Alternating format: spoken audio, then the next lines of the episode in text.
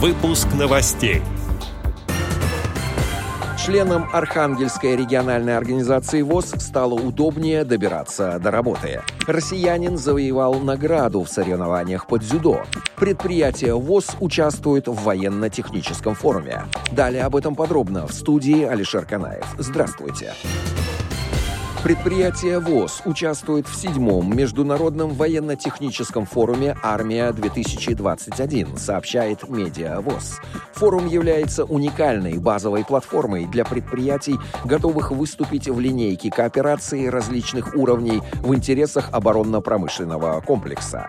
Всероссийское общество слепых предлагает на выставке целую гамму производимых и нужных армии товаров, образцы металлической форменной фурнитуры и знаков отличия, отличия для форменного обмундирования силовых ведомств РФ, универсальные комплекты для разогрева пищи в полевых условиях, а также швейные наборы, салфетки и туалетная бумага, одноразовые изделия из нетканного материала, такие как маски, бахилы, комбинезоны и халаты, бактерицидные рециркуляторы, пластиковые бутылки разных объемов, пакеты для мусора, светильники и мебельная фурнитура. Россиянин Анатолий Шевченко провел мастерский поединок, завоевав бронзовую награду Паралимпийских игр в Токио в соревнованиях по дзюдо спорта слепых в весовой категории до 100 килограммов. Об этом заявил министр спорта Олег Матицын, комментарий которого приводит пресс-служба ведомства. В воскресенье Шевченко в поединке за бронзу победил немца Оливера Упмана со счетом 11-0.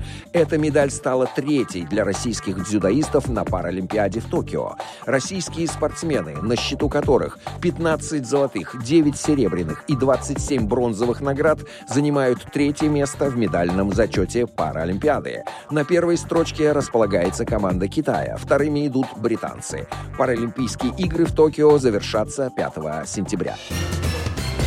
В Архангельске прошла реконструкция пешеходного пути, которым пользуются незрячие люди и члены их семей, а также родители и дети, посещающие детский сад номер 174 вдоль железнодорожной насыпи по улице Смольный Буян от проспекта Московский до улицы Стрелковая. Администрация Ломоносовского территориального округа города Архангельска произвела замену старых деревянных мостков на тротуарную плитку. Протяженность нового пути около 500 метров метров.